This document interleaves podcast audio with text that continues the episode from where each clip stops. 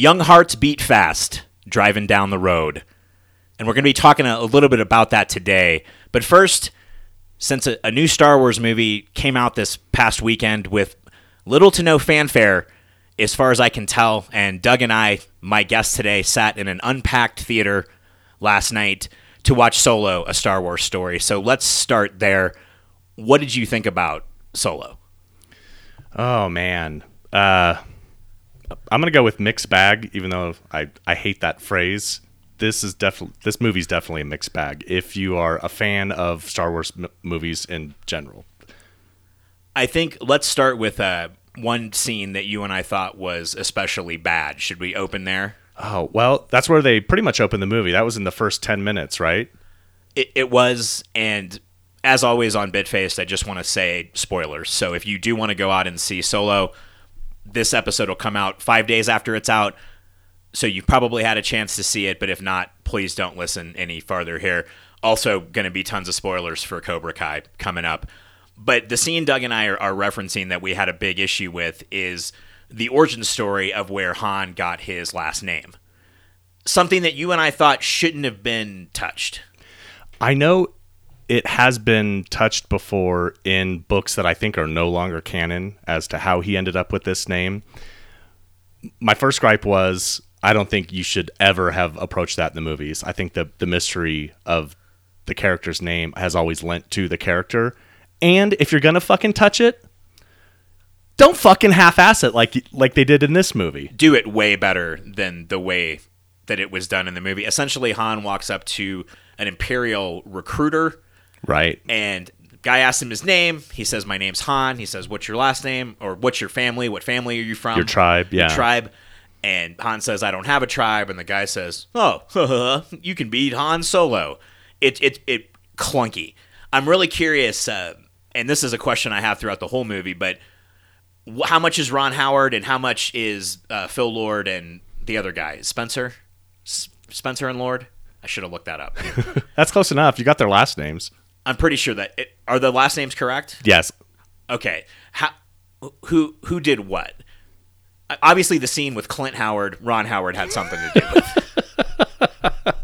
I think that's the only one that you could definitively pin down, right?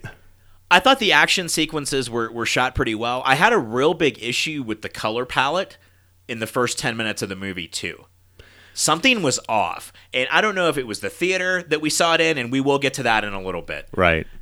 But I didn't think that, and I normally don't really have a problem with cinematography. I, I seem to appreciate a lot of it. I had a problem with the way the colors looked in the first 10 minutes of the movie before Han escapes. And when you say with the way that they looked, what specifically? it was it almost looked washed out or not crisp like I thought it should look. I, I don't know. I'm terrible at explaining kind of what I see with my eyes, but But muted. Muted, I guess, is a good word. It didn't look right. I uh I didn't pick up on that until well past the halfway point and the way that it registered with me is you know I didn't even notice but this really looks like a like original 3 Star Wars movie. Like I think they got that aesthetic correct and I think maybe they had to use that effect to get us there.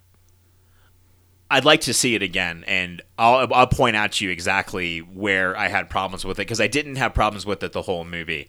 I thought the scenes with Lando and the um, Sabacc Yeah.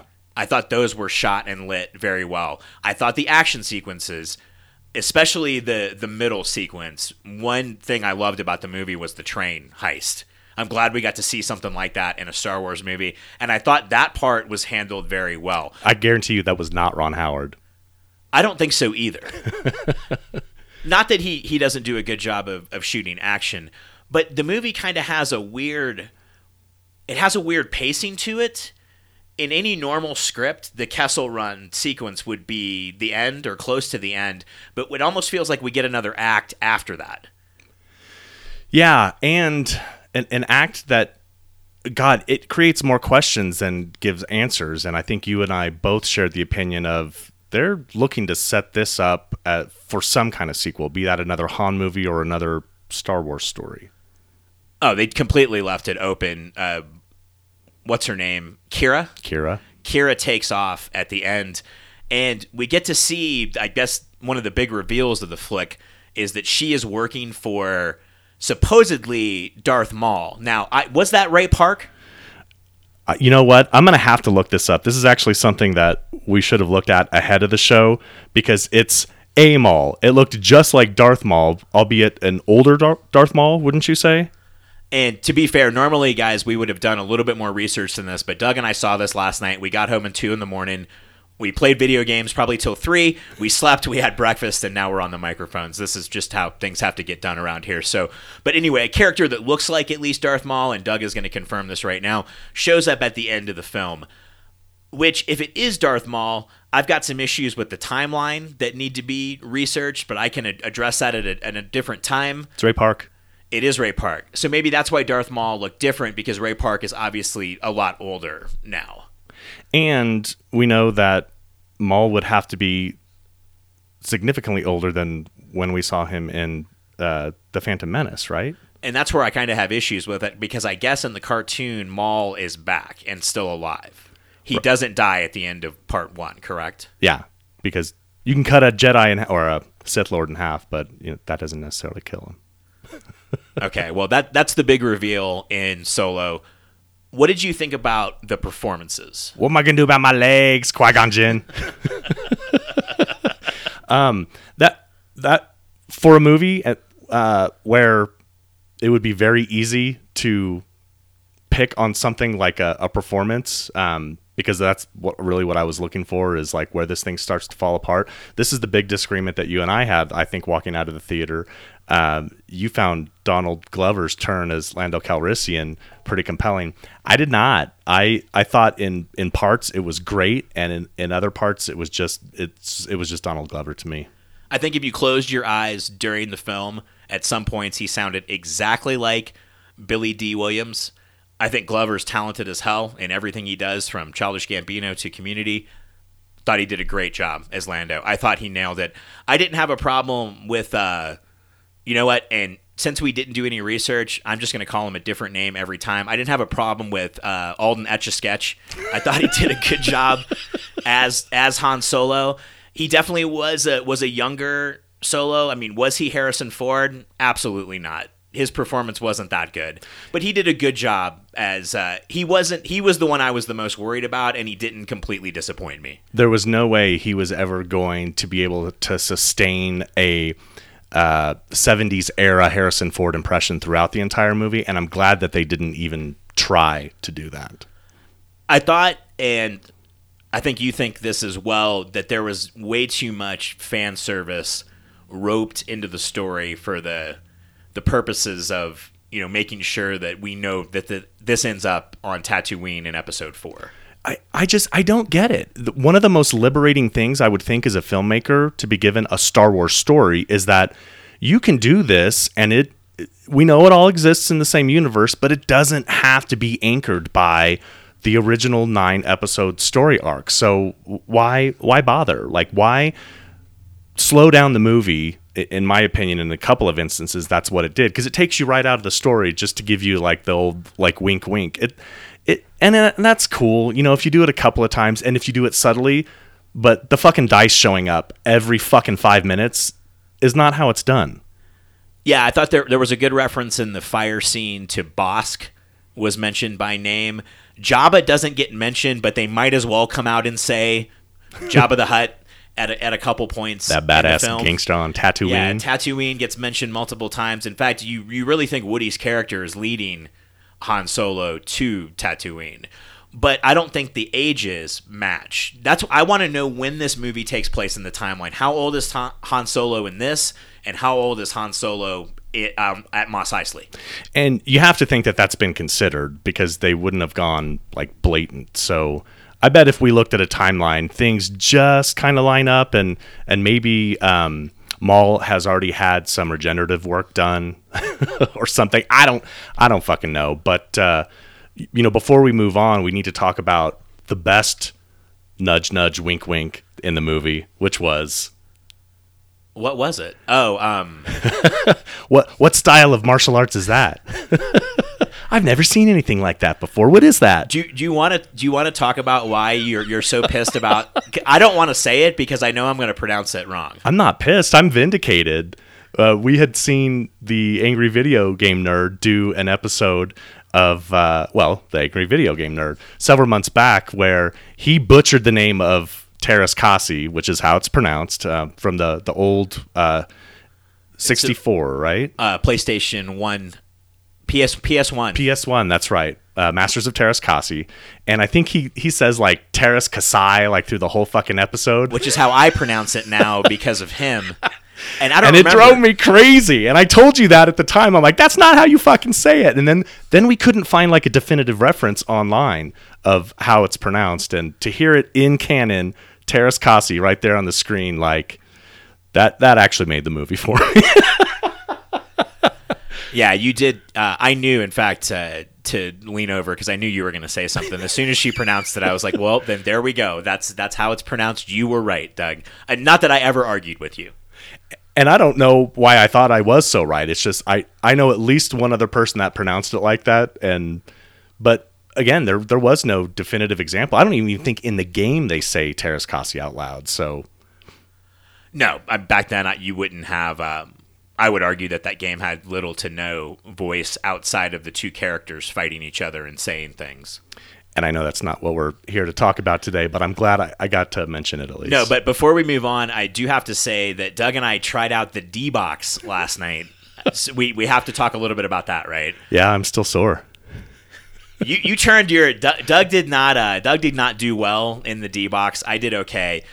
I guess what this is, and, and we were ignorant as well. We had no idea what this was until we looked it up ourselves. But our theater here has like their seats that move, I guess is the best way to describe it. They move, they vibrate, they are in sync with the movie. They jar the fuck out of you. In fact, Doug had his seat off.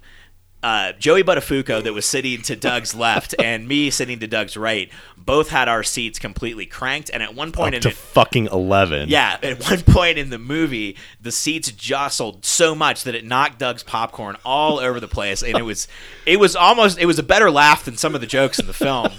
I thought it was hilarious, but I figured if I was going to try out these D box seats, I was going to go the full bore the entire way. I'm not going to say that it added to my experience. It was a lot like going to see Captain EO or something at Epcot.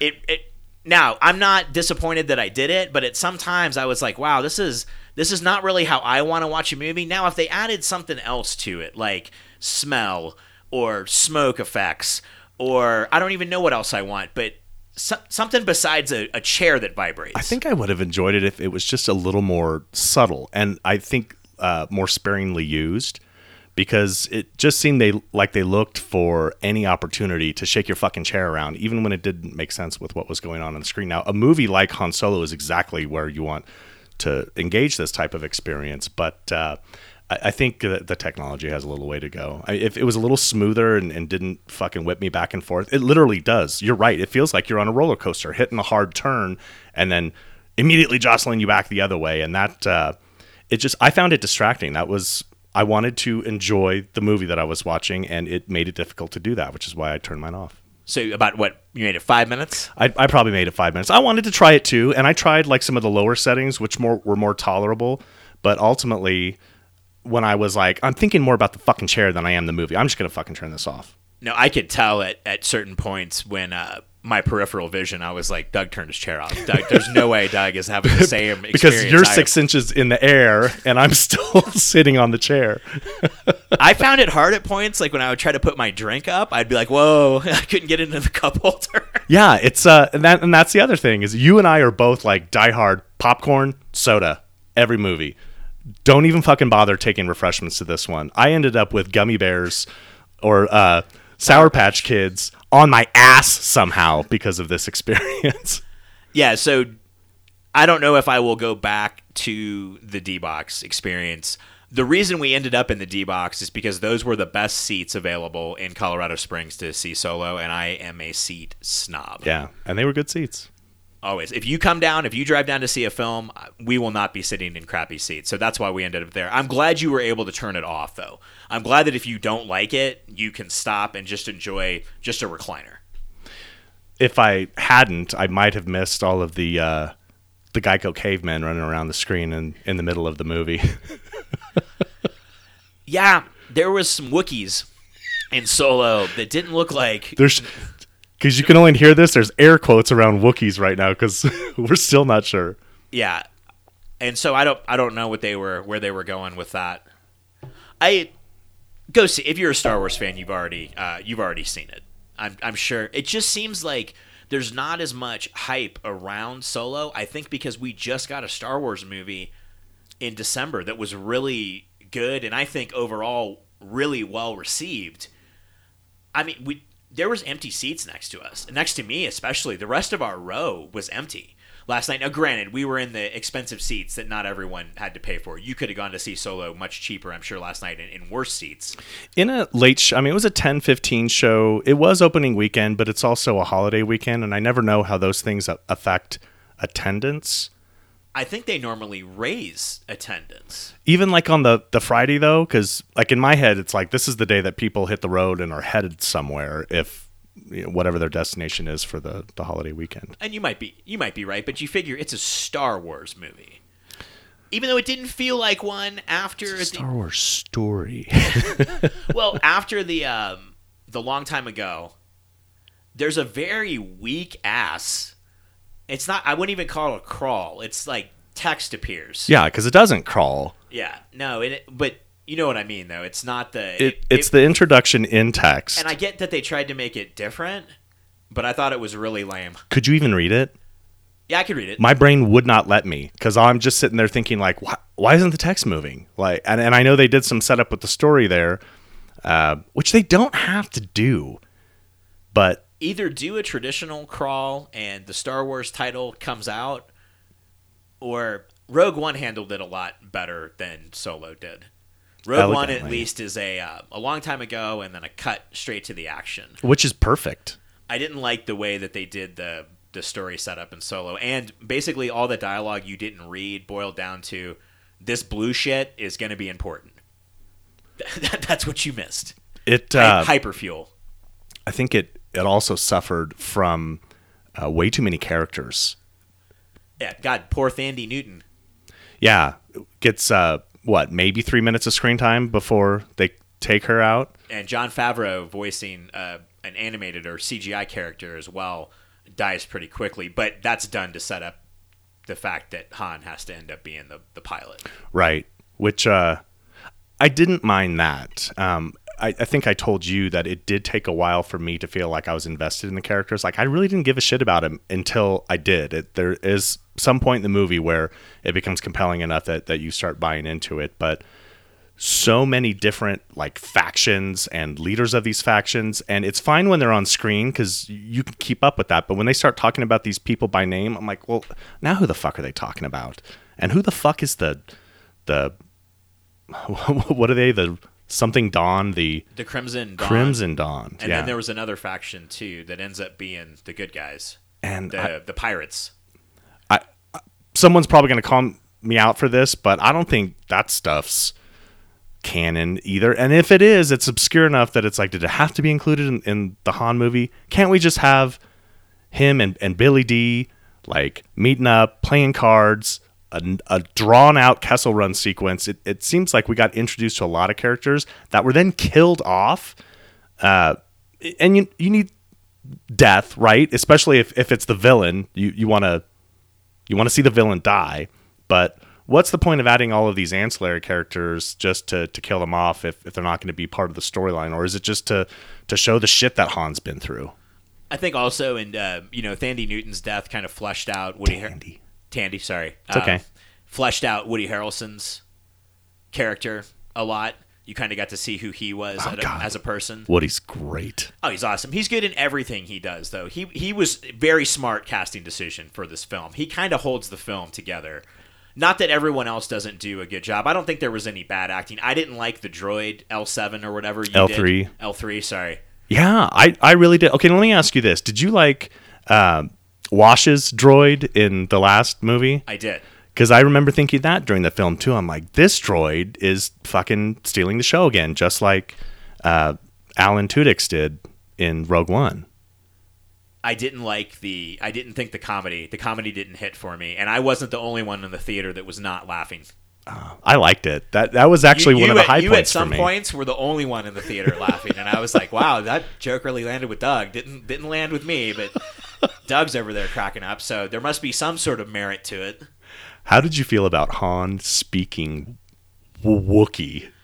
That might have been my favorite scene in the movie. I thought that worked comedically, and I thought you have to show how Han and Chewbacca meet. That might have been my favorite part of um, not really shoehorning in the canon, but you have to show that scene, right? Just like you have to show where Han meets Lando. Yeah, I like the Han.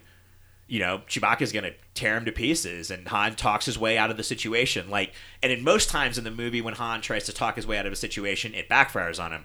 That's the only time it works. He gets a lifelong friend. That's the most fleshed out Chewbacca's character has ever been. We kind of get to see Chewbacca's motivation, and at one point he leaves Han to save his uh, Geico caveman, only to end up coming back to save Han because Han saved him. I thought for a character that can't speak, that you have to basically repeat his lines to him, I thought they did a great job with Chewbacca. In fact, that was probably one of my favorite relationships in the film.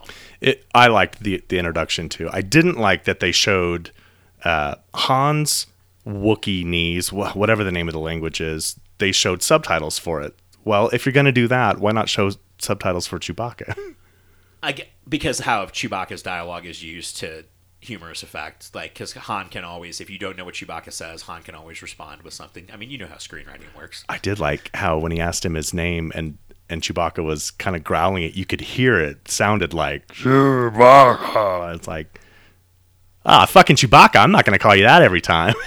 I loved how Lando called uh, Han Han.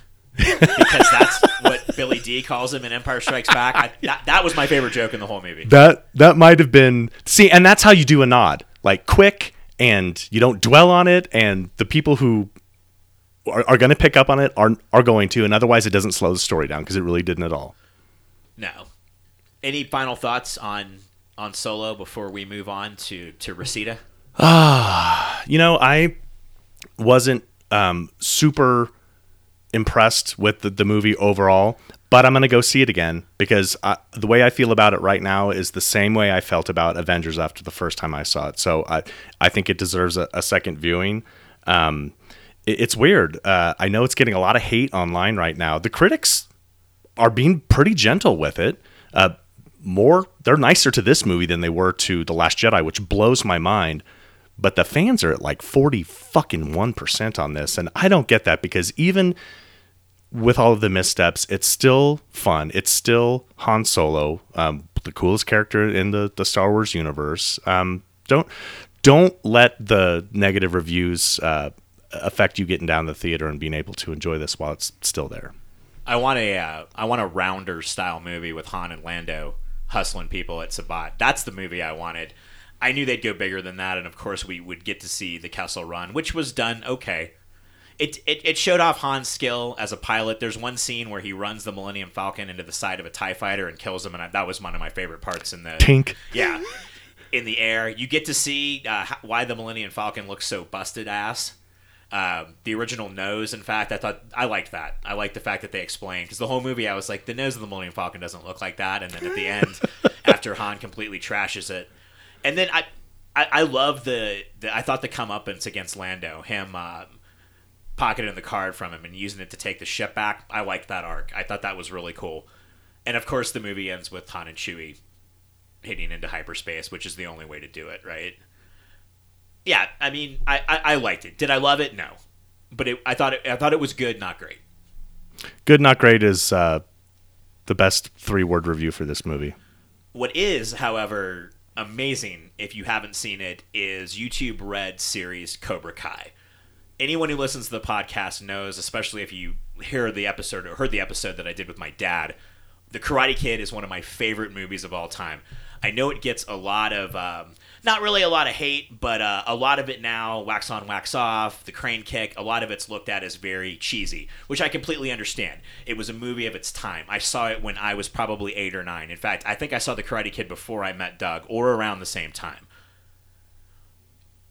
Cobra Kai, not, I'm not going to say it flips the story because it really doesn't, but you really get to see things from John Lawrence's perspective a character you never thought you would see again, who really is written completely when you read the original Karate uh, Kid script as a villain.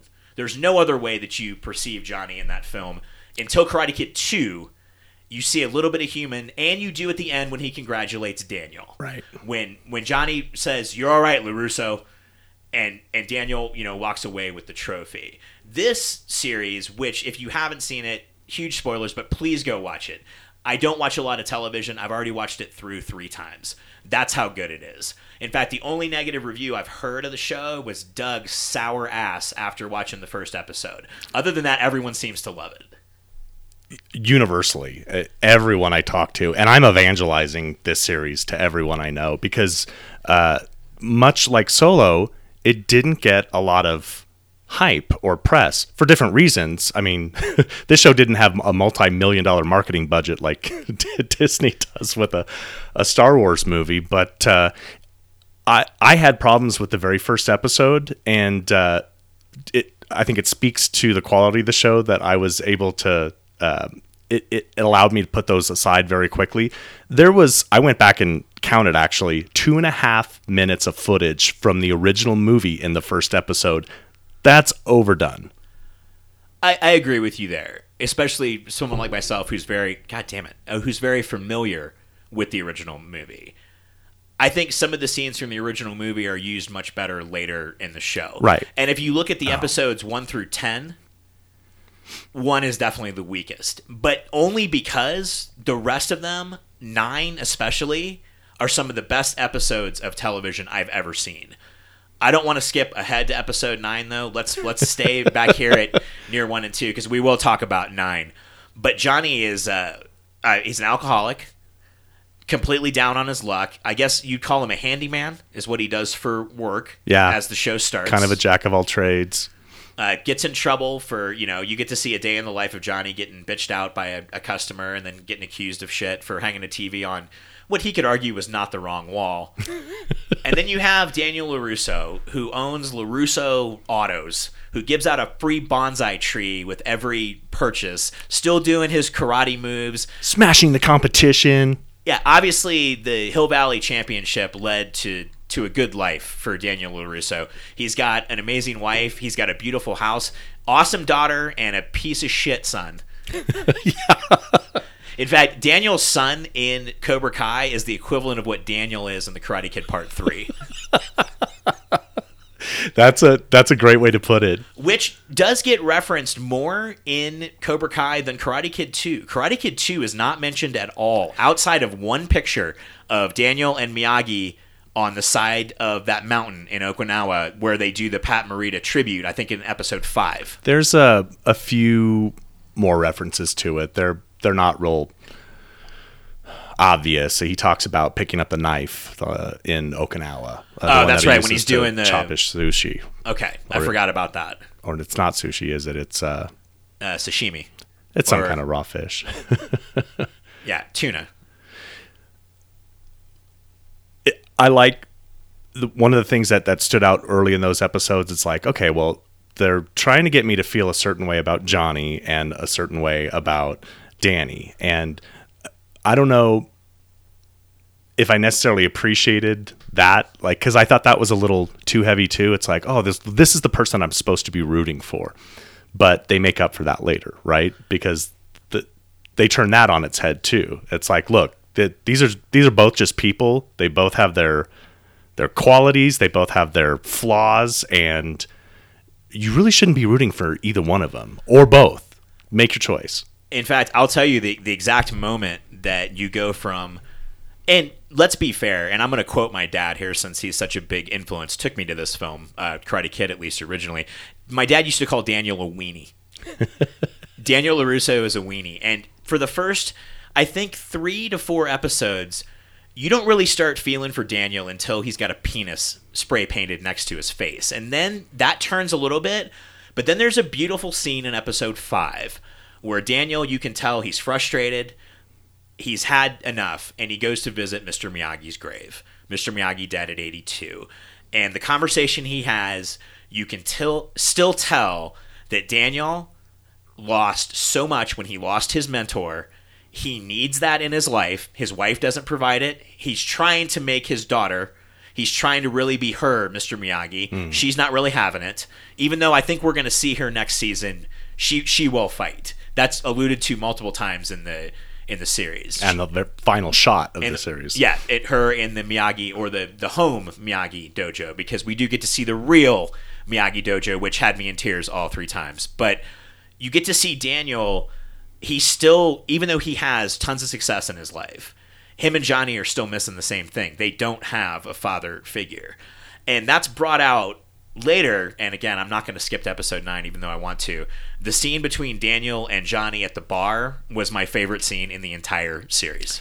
And you could say that uh, the father figure narrative is the the narrative of not only the, the original movies, but very much so in this series. I think they look at it from every angle possible over the 10 episode arc of Cobra Kai. Well, yeah, because you have Johnny's estranged son, basically, is Daniel's pupil. And Johnny's pupil is essentially who Daniel was in the first movie. And that's brilliant writing. And Johnny's pupils. I mean, he is the father figure to a bunch of kids, much like his asshole father figure Kreese was to to him. One of the best scenes in the dojo is where he's walking through and he's like, That's a cool shirt. He's like, Oh, thanks. He's like, I'm just kidding. It sucks. And he's calling each of the kids out. I loved that. Uh, I thought that the heavy handedness of the throwback to the movies, especially when they were showing the shots, it goes away. It does. there's there's still some call outs in every uh, episode. In fact, episode seven, where Johnny convinces Miguel to take uh, Daniel's daughter to golf and stuff, was one of the best things ever. Some of- some of it is shot for shot from the Karate Kid. The hockey shot and one of the shots of them playing skee ball are the exact same shots they used with uh, um, Elizabeth Shue and Ralph Macchio. Hearts beat fast. I, I, I loved that. And you get to you get to see Miguel's character take a different turn than Johnny did. Because Miguel gets to win. Miguel wins the e, even though he gives the trophy to uh, to John. Miguel wins the tournament. He beats who is the good guy. But it but is he the good guy? That that's one of the best ways that the story ends is that again, all of the characters you get to see their good and their bad side. Uh, Johnny's son's a little asshole, and he's probably got some pretty good reasons to be. I mean, his mom is a fucking piece of work, and we know who his dad is. But I love that dessert joke that they did where he's like, she, she's not going to blow you unless you order dessert. And then the dude's walking away talking about the desserts on the menu. I think that the fact that the kid was a, a liar through most of the movie, uh, and uh, again, given his heritage, you know, who knows what the fuck is going on there. But just because he practices Miyagi Do karate doesn't make him the good guy. He was a guy. It was two guys. Yeah, and he, he looks like all three of the home improvement kids fucked and came up with one kid. He really does. Jonathan Taylor Karate is what I'm going to call him. Oh, that's good. I, I thought he did a he did a good job. Macchio's performance is shaky at some points, but that's completely made up for at the end. Zabka's performance is Emmy worthy. this this show does not work if if Zabka doesn't deliver from the get go and and and stays there. I mean, he committed to this character, and and who knows, he may live and breathe it. He may be a little freaky. He may be the guy that walks around at home and you know stays in Johnny character all the time just because that's all he's known for. I don't know Billy Zabka outside of the Karate Kid universe. I had I've seen him in the odd TV show over the years, but Back to school. okay, Oh no, you would you hate. Never mind. I can't believe I even brought that movie up. Have you even seen that? I've seen it. Okay. Yeah, I just you know I'll never watch it again. Yeah, he's the bad guy in that. He Right. was in Hot Tub Time Machine. Yeah, he's the same character in. he kind of Back to plays a, School. a bully or he plays. Uh, yeah, he kind of plays the bully in Hot Tub Time Machine. He's the dude that they bet at the bar. Yeah. So yeah, he always kind of kind of plays an asshole. You get to see the human side of Johnny though, and so well and it's done. so well done. Yeah, it's it's it's perfect. God, one of our favorite scenes, and I think what this episode's going to be titled. Sorry, Carl, is the plantains, the where he has dinner with Miguel's family. Oh my God, that's the joke is done so well because, and then later on in episode nine too, with his, uh, he's so naive about Facebook. Yeah. When Daniel's showing him, oh, do you want to see Allie? I can, I can show you Allie Mills Schwarber. Which might again, we we will talk about it now. Fuck it. My favorite, my favorite scene, that bar scene, has some of the best lines, and they tease you so much with what I think is going to end up happening is a reconciliation between Daniel and Johnny, but they take it back to to Allie. The inciting incident and why they hate each other and where this all started is her. It all comes back to her. And they're both sitting at a bar, drinking, talking about basically not only the girl that drove them apart, but the one for both of them that got away. She's a doctor now in Denver, which I loved. Uh, Allie Mills Schwarber never friend requested Daniel on Facebook, and you can feel the pain in Macchio's performance when he says that. You really could. And you get Johnny doing oh my god he talks about the spaghetti incident from karate kid and, and daniel's like that really burned me and he was like oh you you know whatever he says you look, you look so stupid you know? And he's like that's even better than it burns you. And then he picks up when he's looking at daniel's phone they pull up a picture of what Allie's husband looks like and, and johnny says one of my favorite lines he says look at that stupid face. But you go from that scene to them obviously having some beers and you you see the friendly you see a little bit of friendship come out there. To them almost walking into a dojo to give you what you want man. You want to see johnny and daniel sparring as friends right? Uh-huh. Isn't that the scene everyone wants to see? But no jonathan taylor karate has to come in and fuck it up. And yeah, they're walking towards Daniel's dojo, and I thought for a second I was like, "Oh my god, they're gonna do it. They're gonna they're gonna mess around as this is gonna be a bonding moment between Daniel and Johnny." But no, it gets it gets fucked up. Johnny's car gets torched by Daniel's idiot brother. Cousin. Oh, sorry, cousin, who also I want to point this out in case nobody noticed, stepped in Johnny's shit. They make a joke about how there's shit on top of the billboard. And the guy's like, "How would a dog get up here?" So obviously Johnny took a drunk dump up there. Oh my god, I didn't even pick up on that. I didn't the first two times. The third time I was like, "Oh wait a minute, Johnny took a shit up there," and that's what he that's what he stepped in. So you're welcome, uh, Bitface listeners, for that one. Little uh, little trivia there, and there's a lot. If you are a, a fan of the movies, there's a lot of little nuggets to pull out of each episode. nice transition. doing the Lord's work over here. And the show ends with Daniel driving Robbie to Miyagi Do. I, Miyagi died and left Daniel his house and the the lot full of cars. In fact, we get to see the car that he gave Daniel, which is the car from the original movie. It's one of the things Ralph Macchio kept. Really? He kept his headband, he kept the gi, and he kept his his yellow car. wow. And so I'm assuming that that's they probably used Macchio's car to be authentic. I hope so. That makes the the whole thing as a package like even more special. Um, I've seen the whole series twice through now, um, and it's a quick watch. I mean, you can kill it in a night. That's that's one good thing about it. Uh, the the thing that that I think struck me on the second viewing, I was so enamored with Zabka the first time through, and maybe even more so on on the second viewing. He's just he's just that good, and uh, not to be missed. I mean, this is one of those things that like if you view it, it, it, through an artistic lens, he deserves consideration for how he portrayed this character. But uh, uh, it, it it overshadows Macchio's role a little bit, and and if you watch it a second time, I think that's when I really picked up on on how well Danny was actually doing, or Machio was actually doing in, in the Danny character. So I think, given the fact that both Connor, who is nowhere near, I mean, he might have seen the original Karate Kid movie. I doubt he's seen two or three. He loved this. Nikki loved this. She's not a huge Karate Kid fan.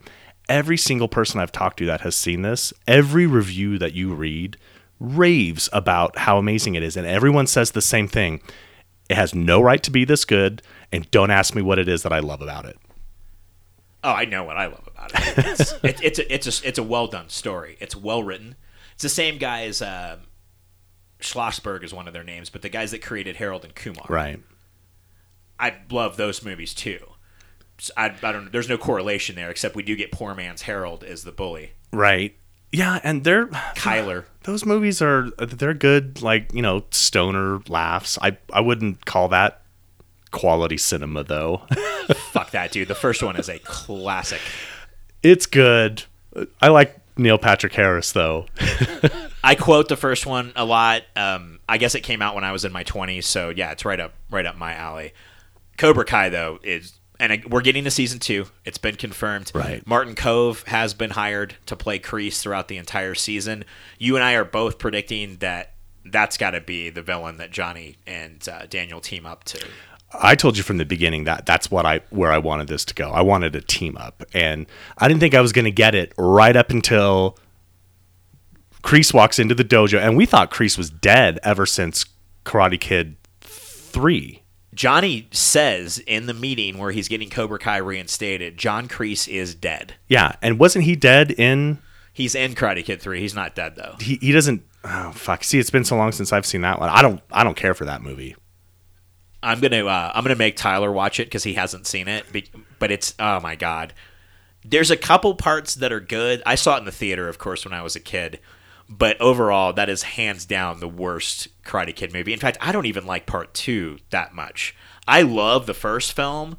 I don't I don't often watch the sequels, and I've never seen four or the next Karate Kid, and I didn't see the Jaden Smith Karate Kid with Jackie Chan either. Yeah, that was all right.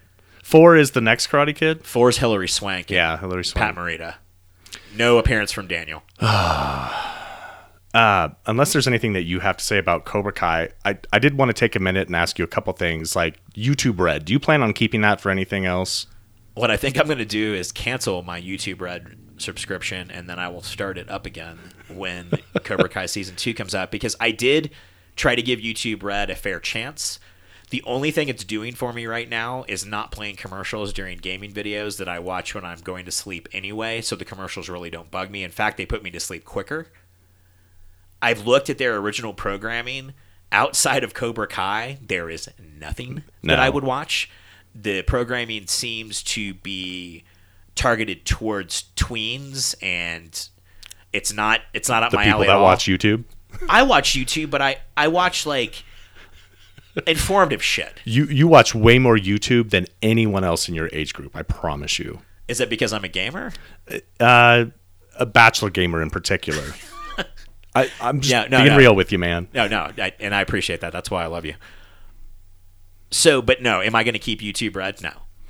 I think uh, this is exactly the kind of quality of content that they need to produce to get people onto yet another paying platform. But twelve ninety nine a month is kind of steep. But That's more than I pay for Netflix and Hulu that I've had for shit. I've had Netflix since it was on discs, and I've had Hulu since I moved to Colorado, and they provide a lot more to me. There's at least two or three shows I watch on Hulu, and they'll they'll have some good late night movies. Netflix, I watch a a lot of their original programming. We've got Arrested Development coming out Tuesday. Yeah. Netflix is worth keeping, and Netflix is cheaper. YouTube Red should be five ninety nine a month. Then I would cons- I would honestly consider it twelve ninety nine a month. Fuck you, YouTube Red. Yeah, I'm of the same opinion right now. I think the thing I'm most excited about is what the success of this show might mean for other properties that maybe we had at one point said, don't ever touch this, that's sacrosanct. Now that we know it can be done, like what happens when you take you know you step outside of the 90 or 2 hour minute movie constraints and and give it 5 or 6 hours to see you know a day in the life of one of your favorite characters from an 80s movie? It can be pretty fucking fun. I can't even imagine what I'd want to pick first, but these are characters, LaRusso and Lawrence, that you never thought you would ever see again, painted with such a beautiful brush. I think this is going to be, they're going to try to recreate this, and I think we're going to see a lot of fucking failure. I do, man. Like, because, I mean, why why pick Karate Kid unless you have reverence for the the property? I get that. I mean, we're getting to Bill and Ted Yeah. three, which I think can be done very well. But I can also see some properties from the '80s, like. I mean, what would you do? Would you do Goonies? Like what? Chunk, That was the first one that came to my head. yeah. What Chunk's doing now? Do do Loverboy? Like Patrick Dempsey still delivering pizzas? Isn't he like a like a fitness expert in in real life now? Uh, God, is he? Not not a expert. Um, I want to say that he is the spokesperson for some uh, like nutrition company or something. I don't know. I know he's in much better shape. Or is he? Or is he the lawyer? Last thing I I knew he was on Grey's Anatomy, which I mean I don't watch, but he was there. But he's like skinny bald with a like a short beard, right? No, he's still got the Patrick Dempsey hair. Who are you thinking of? Patrick Swayze's dead, Doug. I, uh, I'm thinking of Chunk. Who are, who are you talking about? Oh, no, I was talking about Loverboy. You're still on Goonies, man. I already Oh. moved ahead. God, shit, yeah. Chunk is uh, Josh Cohen. Josh Cohen. And what does he do? He's a lawyer. He now. is the lawyer. Okay. Yeah, no, you're oh, lover boy. Mc uh, is he McDreamy or McSteamy? I don't know. He's one of those. yeah, no, Chunk was definitely not on Grey's Anatomy. No. But here, here's what you do. You do Weekend at Bernie's, except they don't have Bernie anymore. And they're looking for another dead guy so that they can have adventures because their lives are boring without it. Andrew McCarthy and Jonathan Silverman aren't doing shit. You could go I could see them bringing that one back and then turning it into like a like this is uh an analysis on, you know, patho- pathology. Th- There's something mentally wrong with these people because they think it's okay to drag a dead guy around to facilitate their shenanigans. I mean, have you ever wanted to revisit the mannequin universe? We might be able to make that happen, dude. Uh, my point was is that when it's well done and w- I didn't think this was possible. I honestly didn't. I expected You Cobra Kai to like to be a fucking train wreck. No, I did not want to like it. And I I didn't think it because it's still even when you watch it, it there's so much corn and cheese in this, but it's the perfect fucking amount. They make the casserole with the perfect fucking proportions to succeed. So it can be done. You just have to have enough of the original elements and and then I guess uh, behind the scenes people who really fucking love the property. And if anything brings the LaRusso family together, it's a casserole. I think that's even referenced. and we have uh, what were the Bananarama pancakes? Oh my god, I was so happy. That was the best reference in the whole show. Yeah. I think. Th- no one would get that unless you're a fan of the original movie and Cruel Summer by Bananarama, and you know that that's on the soundtrack, right? Yeah. Um no. Maybe. I think there was a lot of things that if you're a fan of the first film, you will completely pick up on that other people that have maybe seen the first film once or twice Sure. will not. No, I, I think that that's absolutely true. E- Yeah, even some of the things that that aren't that they don't necessarily beat you over the head with or show a direct flashback to. Dialogue in particular, I can think of a half dozen examples. Johnny's referred to as King Karate by uh, and God Ed Asner, man, just just it's okay to die, buddy. Jesus, Ed, Ed looked old, but that character was important to show you know how shitty Johnny's life outside of Cobra Kai really was, and uh, you do get a lot of origin uh, with with John, uh, especially the uh, he does get to talk about. Dutch and Tommy get mentioned by name. I think we're going to see some of the other Cobra Kai next season Yeah. maybe Dutch comes on to mentor Hawk. Poor Hawk. There's there's so many tragic characters in, in the uh, the Cobra Kai dojo. Uh, Aisha got a good arc. She got to do the the vag wedgie. yeah, and uh, turned out to be not so snatchy at the end because they were all headed towards the dark side. I mean, you could see that was uh, one of one of the best moments is near the end when Lawrence realizes, "Oh shit, I, I've gone and done to these kids what Kreese did to me. Kreese did to me. I need to do something about this." And I guess that's I mean that's got to come into season 2, right? Yeah, Because Miguel is Miguel is in 100%. I think we get redemption for a lot of people, and I think the easiest way to do that is to give them all a common foe. And I, I guess that has to be Crease. Kreese and maybe uh, Bad Boy Karate. Oh, uh, Mike Barnes. Mike and, uh, Barnes. Do we see a return of Terry Silver? oh, but God, get Seagal to play him in a bad uh, ponytail. That's or uh, yeah. Oh my God, yes. Get Seagal with a bad bad hair to play Terry Silver. I'm sure the Terry Silver actor though would appreciate probably getting a role since he hasn't had one since then. Can Seagal even move these days? I don't know. Uh, he looks pretty. Uh, he looks pretty crappy uh, in pictures I've seen him, and he's definitely not doing many action movies anymore. No. I don't know what direction you go. I, you and I even talked about why why don't they bring back Chozen? Whatever happened to him? Bring back Sato. Is Yeah. Sato still alive? I mean, what's going on over in Okinawa? Daniel goes through three girlfriends in the in the series, and we haven't seen any of them yet. We got to see pictures of Elizabeth Shue, who I think they will with the amount of hits and things that they got and critical acclaim, if they haven't approached Shue yet, there's a reason for it. I mean, she's the out of all the actors in that cast besides Morita.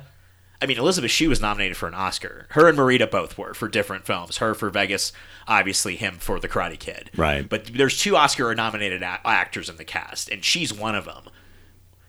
And they mention Allie enough to where you know that they're thinking about her. I mean, Allie gets mentioned multiple times. Well, if there was one thing that was going to make it possible for her to be included in this property, it was how wildly successful the first season's been. and they've already said that she is a doctor and her husband is a doctor. So you have you could, i guess you could work that in somehow. I don't know. I think Allie has to come back for at least a cameo. I mean we got daniel's mom Randee Heller who looks amazing Oh by my the god, way. doesn't she? It blew me away. She She she looked the same age as Macchio when they were sitting next to each other. no they did and they do the flashback to uh, to her and yeah she she aged probably better than than anyone and she did her lucille character very well i mean you could tell that that was daniel's mom fighting with daniel's wife about you know I love that trope. Yeah, I'm not going to eat this homemade or this uh, store bought potato salad. Why don't you get into the kitchen and make me some potato salad?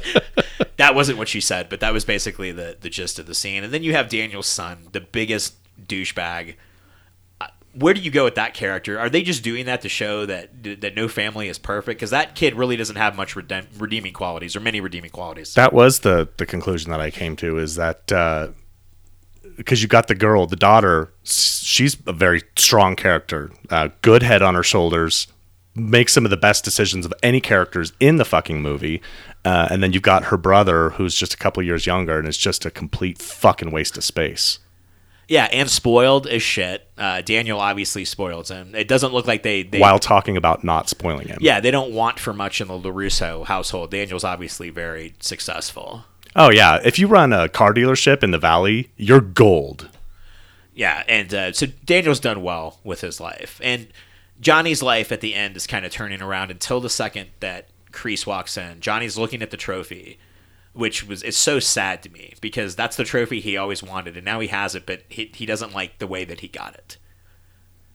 So I, I'm, I really want to see these characters again. We're not going to see them again until next year, but we've already watched more with these characters than we did in the original three films.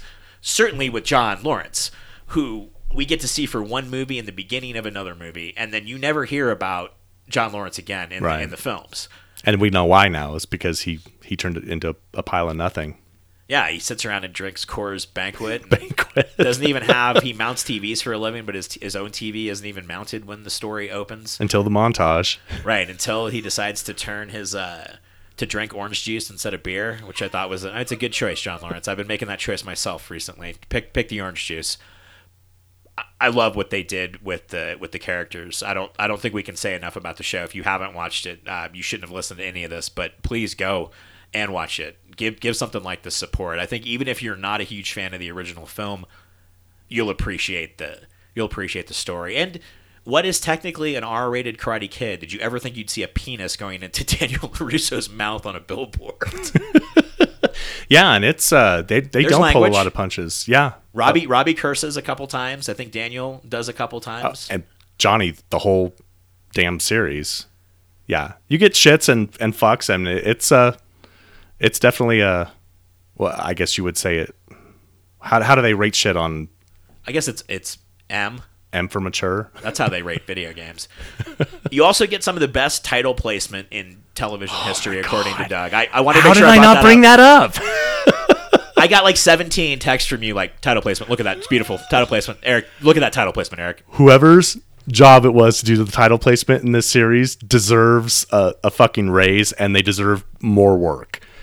It, it's it's so subtle until it's one of those things like uh, the property that we're going to talk about next, which we've talked about before.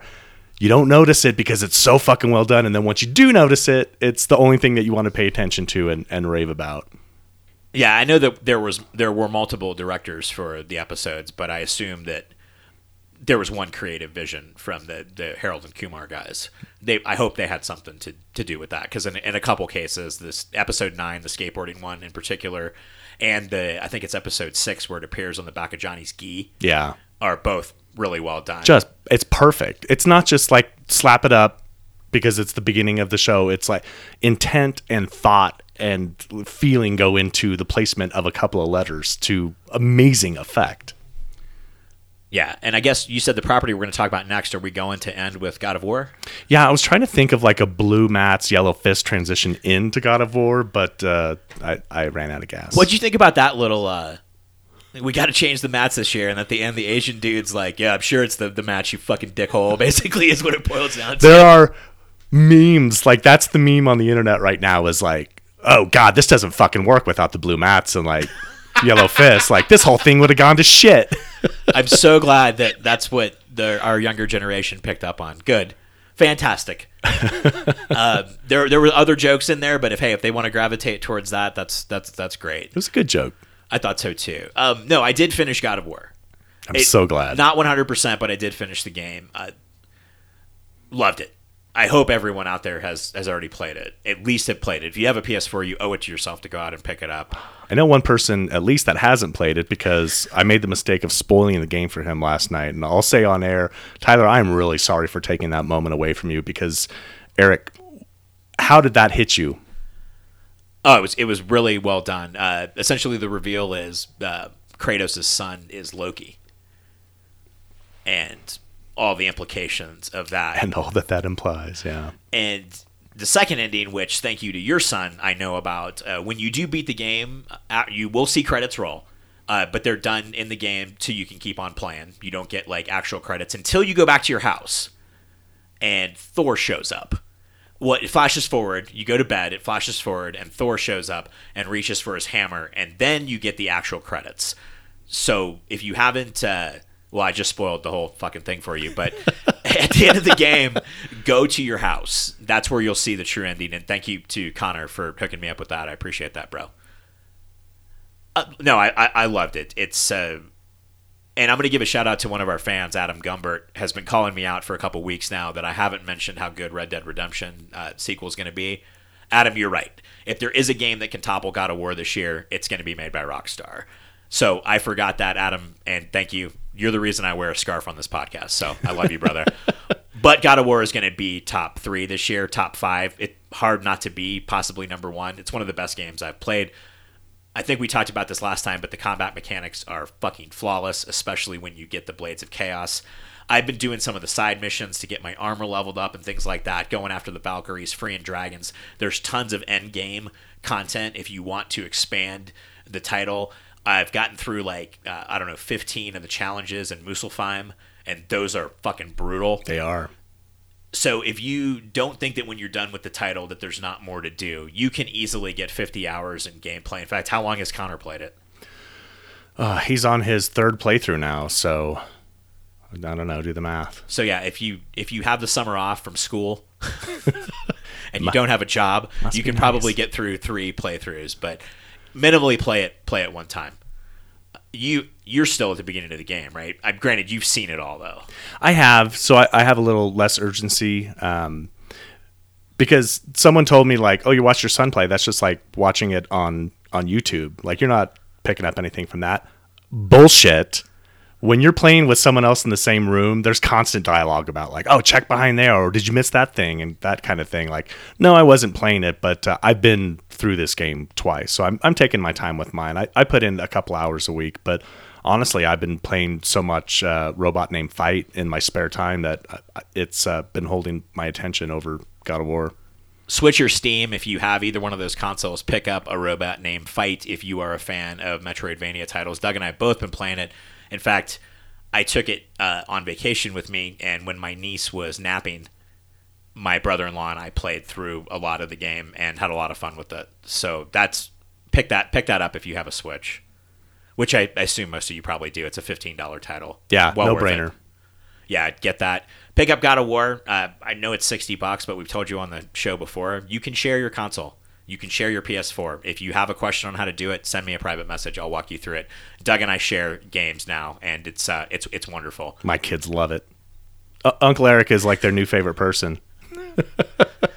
You know what? Uh, one of the first guests we ever had on the show, Sleepy Reaper, often says, "I like to keep gamers gaming," and that's kind of one thing I took from him. And I like to keep gamers gaming. One thing I'm hoping, um, I hope you get done with God of War. I'm really hoping you pick up Dark Souls Remastered so that you and I can talk through some of those battles. That's one of my favorite games of all time, the original Dark Souls. I played it through three times. It's brutal, but you have the right person in your house to help you. Yeah. Don't let him do the battles for you, but he can point out enough things to where you'll be able to figure it out. I think it will really test your mettle more than any game has. Uh, no buying aquariums until after you're finished with it. Yeah, that's what I was gonna say. Are you sure you want to talk to me while I'm playing this game? I do. I want. I want to be on chat with you. I want to hear the goddammits and the fucks and the frustration and the Eric. I just have to put this down right now. I Just have to put this down right now. I want to hear all of that because when you do beat some of these bosses and when you do get some through some of these areas, the sense of satisfaction you will feel will be unparalleled to any other console or gaming experience you've had in your life wow. Ever. ever. Dark Souls is the first game that gave me physical nightmares. I would have nightmares about some of the boss fights, and that's how I would work my way through them. Two of them in particular, I woke up in a cold sweat and walked into my living room at five or six in the morning and picked it up and beat it on the first try. Is this this is what you talk about when you try and sell people on this game? Because nothing I'm hearing sounds like fun. Where can you get an experience like that? A game that completely embeds itself in your fucking psyche and you cannot get away from it because of the feeling of euphoria you get when you do accomplish something in the game. I told ah. you that the bonfire I got to in the first 15 minutes of play, the original time I played Dark Souls took me 6 hours possibly just to figure out the mechanics of the game. Now I'm I'm much better at it, but I really want you to even if you don't finish it, though you said you would one day, and I am going to hold you to that. Hold me to it. It's uh I will finish Dark Souls 1 someday. It's it's wonderful. It's it's a game that I'm really glad I was able to show the boys.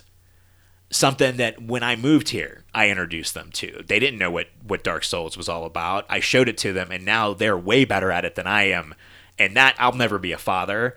That to me was uh, was a fatherly moment for me. I was like, look what I did. Like I showed them and now they're teaching me.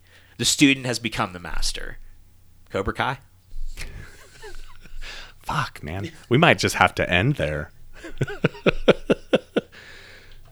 yeah, I don't think I have anything to to plug this week. Uh, thank you guys all for coming out to KoboldCon.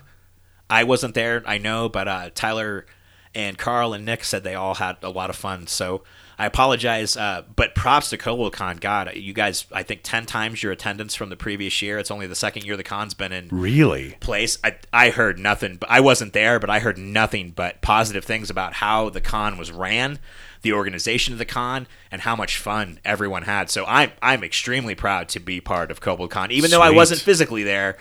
Um, I did get to do the interview with Ed Greenwood though, so thank you, KC Rift. I really appreciate that, brother. Um, I know I said it last week on the podcast, but that is probably my favorite episode of Bitfaced ever. Seriously, it's I've listened to it twice just so I can listen to Ed tell stories, and I am going to hold Ed to coming back on the cast. I know as a generous and nice person, he said that, and I'm sure he probably says that to a lot of people. But I'm going to do the best I can to. I'm going to do a one-on-one with Ed and really kind of dig into some questions I've got uh, for him, not necessarily about Forgotten Realms, but about storytelling. As a fan, it's one of, if not my top favorite bit faced episode. Certainly the only one I've ever listened to three times. Uh, an amazing effort. Thank you for that. Oh yeah, so thank you, thank you, Kobold Con for that because they made all of that happen for us Is uh, is it Matt? Is he? yes, Um, well, congratulations, Matt. It sounds like things are headed in the, in the right direction. Year two, 10 times the attendance. That's fucking remarkable. in, insane. So, and he'll be on the cast shortly to to talk about that. I don't know if I'm going to be on that episode either, though, because I was not at Kobold Con. We'll see what happens, but really. I probably will, but uh, we'll see what happens. But anyway, congratulations to Kobold Con. We're, we're so proud of you, uh, Doug. In fact, you were at Kobold Con last year.